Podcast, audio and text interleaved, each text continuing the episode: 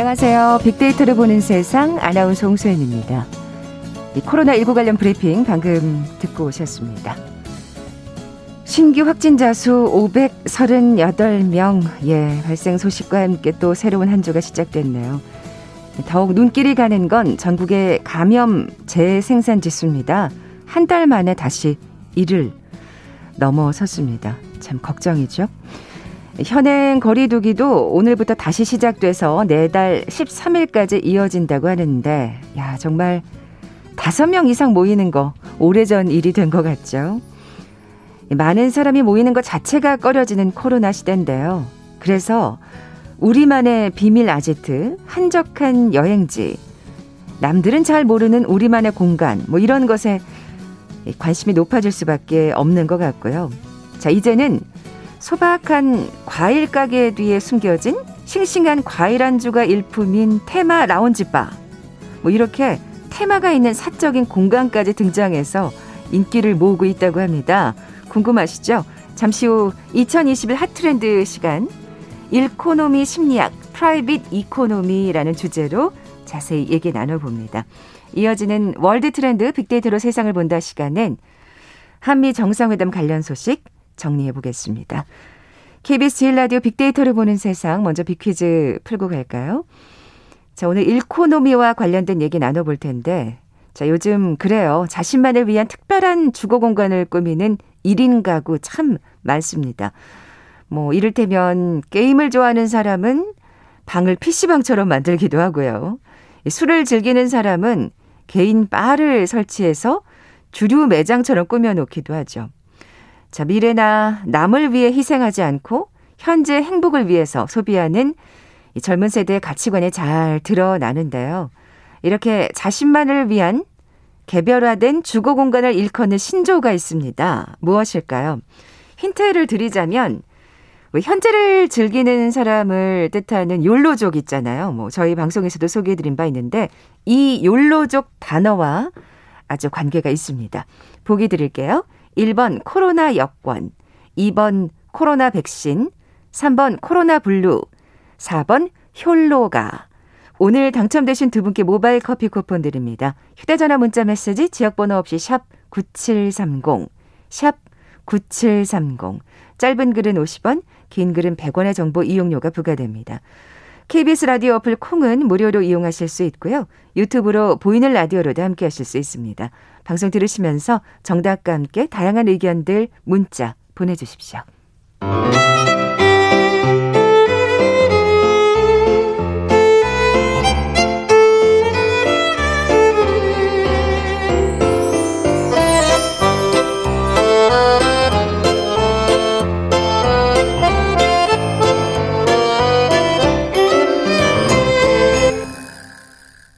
빅데이터가 알려주는 2021 핫트렌드 상명대학교 소비자분석연구소 소장이신 이준영 교수 나와 계세요. 안녕하세요. 네, 안녕하세요. 네. 매주 이 시간이 우리의 소비 심리와 관련된 얘기 나눠보고 있는데 자 오늘은 앞서 말씀드린 대로 일코노미 심리학, private economy에 관한 얘기를 나눠보려고 합니다.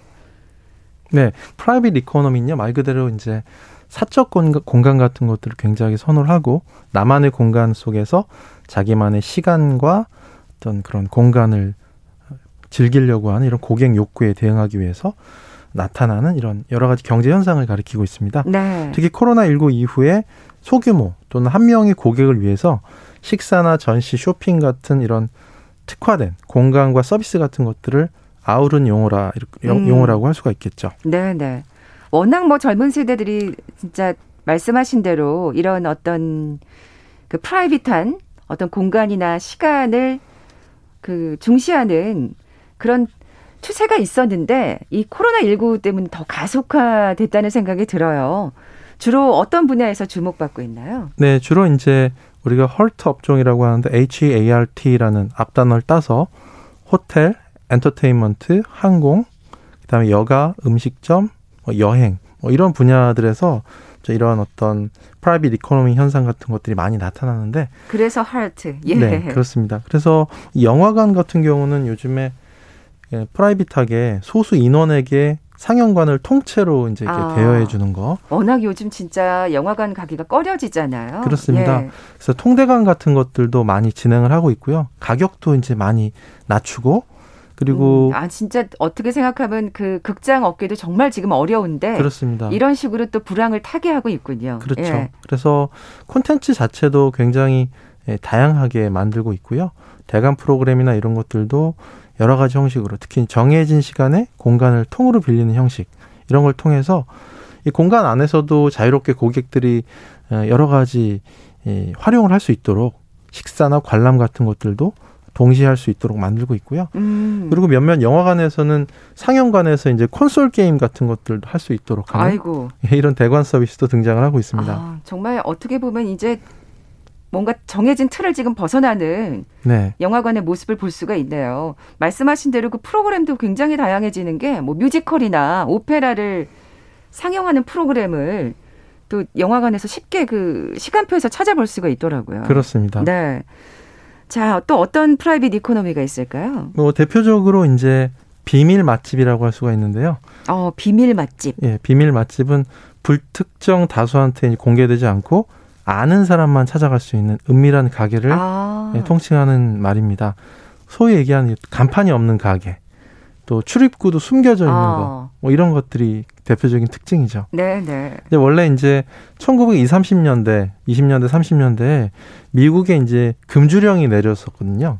금주령 시대에 이제 금주법 시대에 이제 뭔가 몰래 술을 팔았던 바에서 유래된 개념입니다. 이게 이제 그 당시엔 분위기 때문에 간판도 없고 홍보도 할 수 없어서 소수의 그냥 아름아름 그 단골 손님만 데려와서 음, 그렇겠죠. 예, 어. 방문할 수 있는 이런 speakeasy 바라고 했는데 이러한 어떤 아, 비밀 맛집이나 바 이런 것들이 굉장히 예, 인기였는데 금지령이 종료되면서 일제히 사라졌었거든요. 그랬겠죠. 예. 근데 이게 다시 2000년대 중반에 이런 컨셉의 이런 바나 이런 맛집이 등장해서 큰 히트를 쳤다는 겁니다. 아, 그래요. 네. 어. 그래서 결국에는 그때와 좀 어떻게 보면 좀 비슷한 요즘인데 뭔가 소규모로 음. 어, 운영할 수- 운영되는 좀 믿을 수 있는 공간에서 지인들과 또 친한 지인들과 안전한 만남을 지속하고 싶어하는 이런 사람들이 특히 이제 이런 아지트라고 하잖아요. 네, 이런 네. 공간 속에서 private economy를 어, 즐기려고 하는 사람들에게 큰 인기를 끌고 있습니다. 네.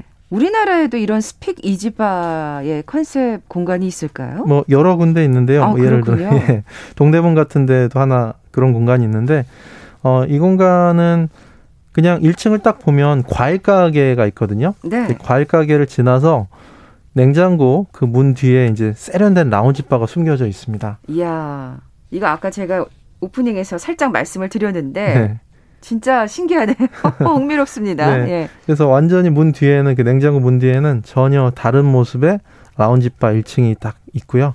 2층에는 소규모 모임이 가능한 이런 공간이 펼쳐집니다. 음. 역시 과일 가게라는 그런 정체성에 걸맞게 이 안주도 신선한 과일을 중심으로 해서 만들어지고 있고요. 그래서 그런 위스키나 칵테일, 와인 같은 것들이 같이 음. 제공되는 이런 좀 컨셉이 있는 공간이다 이렇게 볼 수가 있겠죠. 말씀하신 대로 간판도 없고 홍보도 전혀 안 하고 이제 아름아름 아는 사람들만 찾아오는 그렇습니다. 예, 뭐 방역 수칙만 잘 지켜진다면 저 이런 공간 정말 편안하고 또 재미있을 것 같은데 또 다른 공간도 소개해 주시죠. 네, 요즘엔 또 홈바라는 게 또 유행하고 있고요. 또 소규모 친목 모임 장소를 위해서 이 공유 주방 컨셉의 이런 바 형태들도 아. 요즘에 또 등장을 하고 있습니다.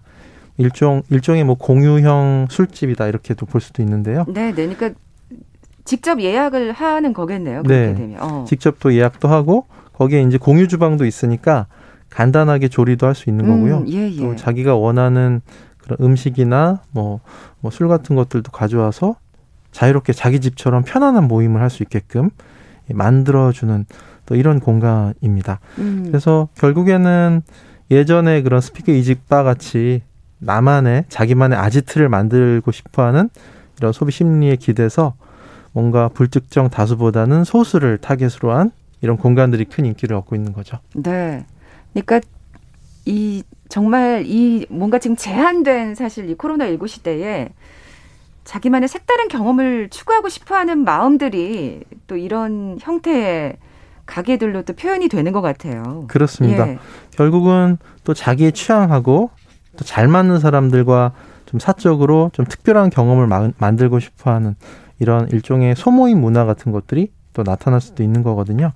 북촌 같은 경우에는 어떤 곳이 있냐면 어그 소수 미리 예약하는 거거든요. 이것도 네네. 소수 인원만 즐길 수 있는 일종의 티 오마카세라고 하는데 티 오마카세라는 건 오마카세는 이제 셰프 특선 메뉴다 이렇게 얘기를 하죠. 네네. 음, 보통 이제 스시집에서 손님이 요리사한테 그 메뉴 선택을 온전하게 맡기고 맞아요. 어, 요리사가 이제 신선한 식재료로 추천 요리를 만들어서 내는 이런 방식입니다. 네네. 그래서 결국에는 이 tea 오마카세라는 거는 이 원래 이제 오마카세에서는 서빙되는 음식하고 또 가장 잘 어울리는 술, 뭐 주류 같은 거 같이 매칭하는 pairing 서비스 같은 응, 응용을 해서 이 특정 차, tea하고 같이 잘 어울리는 그런 메뉴들을 아. 또 추천을 해가지고 또 제공을 하는 또 이런 특별한 컨셉을 보여주고 있죠. 일식집이 아니라, 그러니까 네. 스시와 주류가 아니라 그렇습니다. 이 차하고 거기에 어울리는 메뉴. 네. 네. 그래서 거기서도 이제 뭐 표방할 때 실내와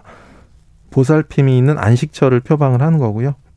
아늑함과 고요함, 고요함이 묻어있는 이런 작은 공간에서 또 이제 닭이도 여러 작가들이 만든 예쁜 닭이로. 아, 그런 것도 고급, 사실 그 이 셰프 특선이라는 게 굉장히 고급화된 사실 메뉴잖아요. 그렇습니다. 그러니까 또 닭이를 또 느끼는 어떤 그 약간의 호사스러움도 필요하겠죠. 그렇죠. 예. 자기만의 어떤 사치를 또 누릴 수 있는 또 시간도 여유 있게 즐길 수 있는 이런 곳으로서 또 인기를 끄는 거고요. 결국에는 이렇게 특별한 간판 없이 또 눈에 띄는 입지도 아닌데도 음, 음. 뭔가 차별화된 서비스 또 프라이빗한 운영 같은 것들이 맞물리면서 또 고객들에게 좀 큰 인기를 받는 또 어떻게 보면 이제 색다른 컨셉의 중요성 같은 것들을 또 다시 한번 생각하게 되는 그런 공간이기도 합니다. 네, 그래서 뭐 이렇게 요즘에는 아예 그 뭐 간판도 없다고 하셨지만 그 가게 홈페이지도 없는 경우도 굉장히 많더라고요. 그렇죠. 그래서 그 땡스타그램으로만 예약이 가능하다 뭐 이런 식으로 네. 해서 정말 말씀하신 대로 굉장히 프라이빗하게 소규모만 아름아름해서 알 수 있는 근데 그걸 또 그렇게 찾으시는 걸 보면 네. 요즘에 정말 그 소비 심리가 맞닿아 있다는 생각도 들고 트렌드화 되는 게 아닌가 싶기도 하고요. 진짜 워낙 지금 이 코로나 19 때문에 좀 힘든 상황 속에서도 그래도 뭔가 나만의 온전한 휴식을 누리려는 사람들이 늘어나고 있다는 생각이 듭니다. 네, 그렇습니다. 예. 코로나에 대한 어떤 뭐 안전에 대한 부분 때문에 이렇게 인기를 끌기도 하지만 특히 너무나 힘들고 바쁘고 지쳐 있는 현대인들한테는 도심 속의 오아시스 같은 공간이 필요하다는 것이고요. 자기만의 시간과 공간 속에서 편안하게 휴식을 취한다라는 것들도 또 굉장히 중요한 이야기입니다. 음, 그러니까 뭐 이제 가게를 내실 분들은 이런 컨셉을 좀 참고해 보시면 좋을 것 같아요. 네. 네. 그래서 셰익스피어가 이런 말을 하죠. 이 세상은 무대이며 모든 이들은 배우이다. 우리들은 각자의 배역에 맞춰서 무대에 등장했다가 퇴장하면서 평생 동안 여러 가지 역할을 맡게 된다. 이렇게 이야기를 합니다. 소위 얘기하는 우리가 어빙 고프만이라는 사회학자가 연극학적 정체성 이론을 얘기를 하거든요. 우리는 각자 배우고 우리가 이제 살아가는 이 세상은 무대가 되는 거고요. 음. 결국은 우리가 살아가는 이 세상 속에서 뭔가 어, 우리 가면을 쓴다고 이렇게 얘기를 하는데 그때 그때 필요한 어떤 역할을 하고 어, 이제 어떤 연기를 한다라는 그런 얘기를 하는 건데요. 그래서 미, 미국의 이제 워싱턴대 교수 제프리 로즌 이런 말을 합니다. 어, 결국에는 음, 고프만 어빙 고프만이 말한 무대 뒤의 공간이 이 현대인들에게는 절실하게 필요한 그런 시간이 아. 네, 오고 있다. 결국은 남들 앞에서 이제 쓰고 있던 그런 가면도 벗어버리고 뭔가 사회생활 속에서 너무 힘들었던 어떤 지쳐있는 마음을 달래고 또 불가피한 그 일부인 긴장도 털어내는 게 굉장히 필요하다 이렇게 얘기를 합니다. 모든 걸 내려놓고 그냥 온전한 나로 휴식을 네. 취할 수 있는 그런 그렇죠. 시간과 공간. 네. 네. 그래서 그런 무대 뒤에 어떤 공간, 나만의 공간이 필요하다라는 거죠. 그래서 결국에는 어, 혼자만의 시간과 공간을 열망하는 이런 나홀로족이 예, 많아지는 이유도 결국 이렇게 절실한 어떤 휴식이 필요한 지친 현대인들이 음. 많아지기 때문이다 이렇게 볼 수도 있겠죠. 네. 뭐 이게 코로나19가 좀 더 가속화시킨 경향이 없잖아 있습니다만 이건 정말 어떻게 보면 거스를 수 없는 또 흐름이고 트렌드라는 생각이 듭니다. 그렇습니다. 비키즈 다시 한번 내주세요, 이 교수님. 네. 요즘에 자신만을 위한 특별한 주거 공간을 꾸미는 이런 가구가 많습니다. 어, 게임을 좋아하는 사람은 방을 PC방처럼 꾸미고요. 또 술을 즐기는 사람은 개인 바를 설치를 하기도 합니다. 어, 힌트를 드리자면 이렇게 사람들과의 관계에서 벗어나서 나 홀로 그리고 나만의 인생을 즐기는 사람들 특히 이제 현재를 즐겨라라고 하는 그런 욜로라는 단어에서 파생이 됐습니다. 거기에 에, 집 가자가 들어가서 이 아. 개념이 아. 합쳐진 거거든요. 예, 자신만의 자신만을 위한 개별화된 주거 공간을 일컫는 신조 어, 무엇일까요? 1번 코로나 여권, 2번 코로나 백신, 3번 코로나 블루, 4번 횰로가. 오늘 당첨되신 두 분께 모바일 커피 쿠폰 드립니다. 정답 아시는 분들 저희 빅데이터로 보는 세상 앞으로 지금 바로 문자 보내주십시오. 휴대전화 문자 메시지 지역번호 없이 샵 9730, 샵 9730입니다. 짧은 글은 50원, 긴 글은 100원의 정보 이용료가 부과됩니다. 콩은 무료로 이용하실 수 있고요. 유튜브로 보이는 라디오로도 함께 하실 수 있습니다. 빅데이터가 알려주는 2021 핫트렌드 성명대학교 소비자분석연구소 소장이신 이준영 교수와 함께했습니다. 고맙습니다. 네, 감사합니다. 잠시 정보센터 헤드라인 뉴스 듣고 돌아올게요. 더불어민주당 송영길 대표는 한미 정상회담에 대해 안보와 경제 전 분야에서 대단한 성과를 거뒀다며 한미 관계가 이전과는 질적으로 다른 전면적 변화의 계기, 즉 변곡점에 들어선 것으로 보인다고 평가했습니다. 통일부는 지난 2010년 북한의 천안함 폭침에 따른 대응으로 시행된 5.24 대북 제재 조치가 현재는 실효성이 사실상 없어져 남북 교류에 영향을 미치지 않는다고 오늘 밝혔습니다. 김호수 검찰총장 후보자는 중대범죄수사청 신설 방안에 대해 수사권 조정과 공수처 등 새로운 형사사법제도가 이제 겨우 자리 잡아가는 상황으로 이를 조속히 안착시키는 게 우선적 과제라고 밝혔습니다. 방탄소년단이 미국 3대 음악 시상식 중 하나인 빌보드 뮤직 어워즈에서 top duo group, top selling song 등 4관왕에 오르며 자체 최다 수상 기록을 경신했습니다. 특히 BTS가 top selling song 부문을 수상하기는 처음입니다. 중국 당국이 관영신문 사설을 통해 최근 비트코인 전면 타격에 나선 것이 중앙은행 발행 법정 디지털 화폐인 디지털 위안화 정식 도입을 위한 사전 정지 작업 차원이라는 점을 사실상 인정했습니다. 지금까지 라디오 정보센터 조진주였습니다.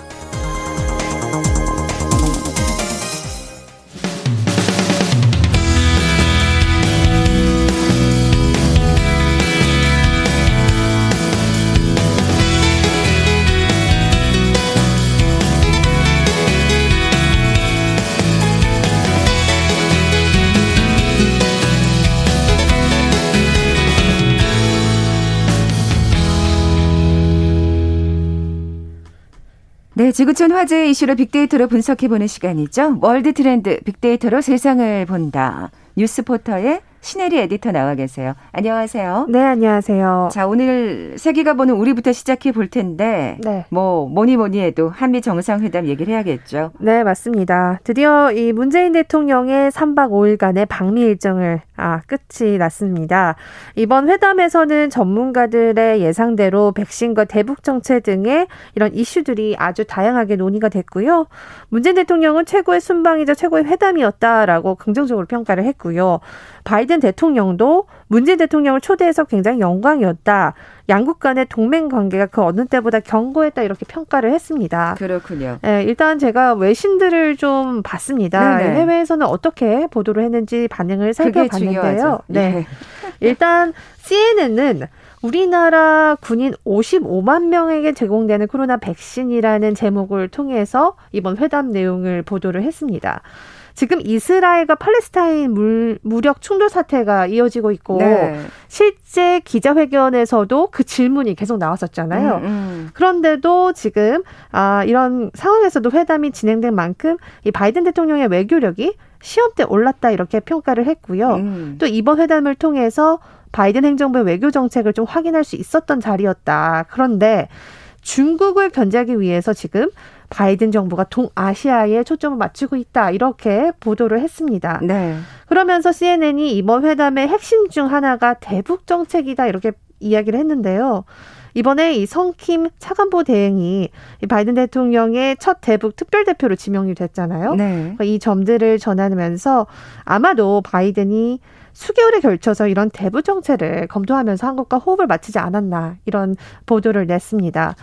아, 또 다른 보도는 어, ABC 방송이 이렇게 보도를 했습니다. 이 바이든 대통령이 일본 총리에 이어서 두 번째 만난 건 우리나라 대통령이죠. 네네. 네. 이게 처음으로 만난 두 정상이 모두 동아시아 국가라는 점을 아, 방점을 찍었고요. 음. 그만큼 바이든 행정부가 아시아를 굉장히 중요하게 여기고 있다라고 ABC 방송이 보도를 했습니다. 네, 뭐 중국과 대북 정책이 중요하겠죠. 네. 예. 지금 일본 언론도 제가 좀 봤습니다. 일본은 일단 아사히 신문을 보면 어, 한미 외교 소식증을 이용해서 이제 보도를 했는데 특히 중국 신장 위구르 자치구 인권 침해나 대만 해협 등의 이런 문제들과 관련해서 중국을 자극하는 표현을 좀 피하고 싶었던 한국 측 요청이 이뤄진 회담이었다. 음. 이렇게 이야기를 하면서요. 네. 한 가지 좀 재밌었던 거는 우리나라가 40조 가량의 투자 선물을 안겼기 때문에 이게 가능했다 이건가요? 이게 배려가 된 결과다 이런 식으로 약간 우리나라를 살짝 이렇게 톤다는 좀 비하하려는 뭐 그런 게 있지 않았나 싶기도 한데요. 뭐 일본 측에서는 당연히 그렇게 보고 싶겠죠. 네, 예. 그러면서 예. 이제 상케이 같은 경우는 대중 의존도가 높기 때문에 한국의 약한 입장이 계속 부각됐다 이렇게 이야기를 했습니다. 아, 그러면서 마이니치 신문은 뭐 바이든 대통령이 한미일 삼국 협력이나 쿼드와 한국 사이 협력 중요성에 대해서 언급을 하면서 한일 관계 개선에 대한 기대감을 드러냈다 이렇게 또 보도를 했습니다. 네. 그렇다면 중국의 입장도 궁금해집니다. 네, 예. 중국은 사실 그렇게 어, 아주 보도를 많이 하지 않았습니다. 음, 뭐 그러니까, 의도적이든 의도적이지 네. 않든 간에 사실은 별로 언급하고 싶지 않은 맞아요. 한미 정상회담이겠죠. 네, 예. 미일 정상 때는 그래도 좀 직접적인 반응이 있었는데요. 그때보다 좀 반응이 줄어들었다고 봐야 될 것 같습니다. 뭐 팩트 자체는 보도를 했습니다. 백신, 뭐 기후 변화, 기술 문제 같은 정도를 논의했다 이렇게 그쳤는데요. 한 가지는 이제 국수주의적인 성향인 황구시보라는 곳이 있는데 여기서 제목에는 어, 대만과 남, 남중국해 문제를 언급했다라고 하면서 이거를 중국의 내정을 간섭하는 것이다 이렇게 제목에만 명시를 했습니다. 음, 음. 네. 사실 뭐 엄청나게 또 구체적으로 우리가 이러, 이 의제에 대해서 다룬 건 아니었기 맞아요. 때문에 네. 예.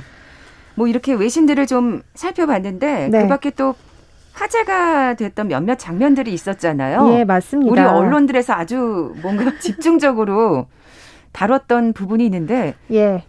요즘 이게, 이게 이렇게까지 집중적으로 다룰 아. 문제인가 하는 생각도 좀 들더라고요. 네. 저는 이게 예. 우리가 이제 데이터로 보는 세상이잖아요. 네. 팩트에 기반한 보도를 중요시 여겨야 된다는 점에서 제가 이걸 좀 뽑아왔는데 어, 어제부터 이런 보도가 나왔었어요. 문재인 대통령이 기자회견 자리에서 질문을 하라고 이제 기자를 지목하지 않습니까? 그러니까 한국과 미국 양측에서 두 명씩 지목하기로 했거든요. 네, 네. 근데 미국 측에서는 두 명 다 여성 기자였고요. 우리나라에선 다 한국 기자들이 손을 다 들었는데 거기 남성들만 다 손을 든 거예요. 아. 근데 여성이 없다 보니까 처음에는 이제 남성 기자에게 기회를 주고 그 후에는 아마 문재인 대통령에는 머릿속에는 여자한테 좀 여성 기자한테 음, 기회를, 기회를 주고 싶다라고 했는데 거기서 다시 또 재차 보니까 남성 기자만 손을 들으니까 거기서 우리는 여기자가 없나요?라고 물었습니다. 그때 한 30초 정도 정적이 흘렀어요. 왜냐하면 여기자가 손을 안 들었거든요.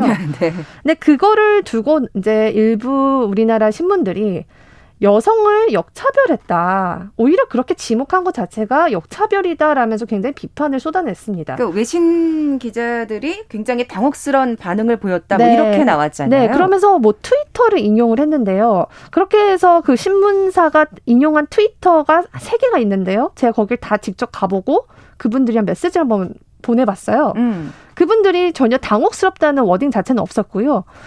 어, 그렇게 한국 기자를 호칭했다. 여기자를 호칭했다. 이거에 대한 팩트 사실만 올렸을 뿐, 뭐 당혹했다, 뭐 이상하다, 이런 것들은 없었고, 음, 음. 그 댓글에 한 누리꾼이 odd라는 표현을 썼습니다.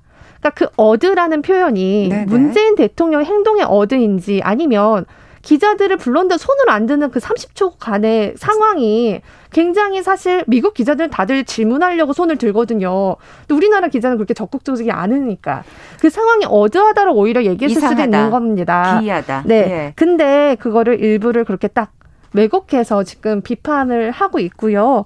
이거는 아니 뭐 근데 그렇게 얘기할 수 있다고는 치지만 너무 이게 한미 정상회담에서 이게 그렇게 중요한 부분인가 할 정도로 참 맞아요. 집중적으로 보도를 하고 있어서. 네, 그러니까 우리나라 예. 뭐 댓글 하나 가지고 보도하는 이런 행위는 사실 그 국제적인 언론사에서는 있을 수 없는 일이고요. 네, 네. 아, 일단 팩트는 아니라는 거는 좀 아시면 좋겠고. 그래서 또, 오늘 또 이렇게 준비를 예, 하신 그래서 거고요. 이건 진영 논리와 예, 뭐 상관없는 팩트 기반한 사실은 아니다라는 거를 좀 알려드리면 좋겠고 그 외에도 여러 가지 있습니다. 뭐 손가락질을 했다 이런데 사실 미국에서 손가락질을 하는 게 무리할 수 있죠. 우리나라에 서도 무리하는데 네, 네. 삿대질과 이 사람을 지목할 때 이렇게 제스처는 좀 다르지 않습니까? 그러니까 그런 것들이 뭐 이미 오바마 대통령도 힐러리와 토론할 때 손가락으로 지목하고 이렇게 했었거든요. 그러니까 그런 것들이 너무 왜곡돼서 보고가, 보도가 되는 경향이 있기 때문에 데이터 사실에 기반한 보도를 좀 해주면 좋겠고 음. 우리 청취자분들도 그런 것들 좀 걸러서 네, 보시면 좋겠습니다. 네. 자, 우리가 보는 세계로 넘어가 보겠습니다. 자, 일본 올림픽 얘기를 안 할 수가 없네요. 이제 시시각각 다가오고 있거든요. 네, 예. 벌써 예. 이제 6월이 다가가고 있는데 올림픽 개막식 7월 23일입니다. 그런데도 일본 정부는 계속 하겠다. 이런 입장을 보이고 있는데요. 아, 근데 그 일본 의 코로나19 상황을 보면 이렇게 얘기할 수 있는 입장이 아닐 텐데 말이죠. 네, 네. 맞습니다. 어제 이제 보니까 주말 동안 4천여 명이 새로 감염이 됐어요. 아, 긴급 예, 예. 사태 선포 지역이 오키나와를 포함해서 지금 10개 자치단체 로 들었습니다. 음. 아, 지금 뭐 설문조사를 보면요. 올림픽을 취소하거나 재차 연기해야 한다는 의견이 지금 80%를 넘어섰습니다. 일본 내 지금 여론을 예, 말씀하시는 거죠? 그래서 83%가 부정적인 답변을 줬습니다. 그런데도 긴급 사태가 선포됐든 아니든 방역 부분에서 안전한 올림픽을 개최하겠다는 게 일본 정부의 반응인데요. 이게 안전할 수 있을까요? 예. 손정희 회장이라고 아시죠? 아, 그, 일본에 그렇죠. 굉장히 아, 영향력 있는 기업인이 아, 사실 쓴소리를 했습니다. 지금 이런 상황에서 올림픽 개최하는 걸 기뻐하는 사람은 없다. 의료 붕괴는 더 심해질 것이 돌이킬 수 없을 거고 국민의 80% 이상이 이렇게 연기나 취소를 바라는데 도대체 무슨 권리로 강행하는가 음. 쓴소리를 했고요.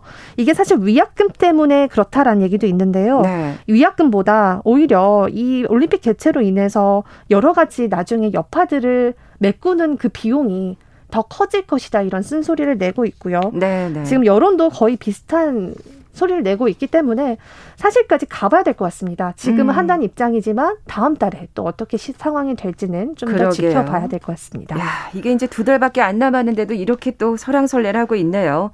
뉴스포터의 신혜리 에디터였습니다. 고맙습니다. 자, 오늘 빅퀴즈 정답은 4번 횰로가였죠. 나 홀로의 홀과 욜로 그리고 집가자 해서 욜로가 참 신조어들 기막힙니다.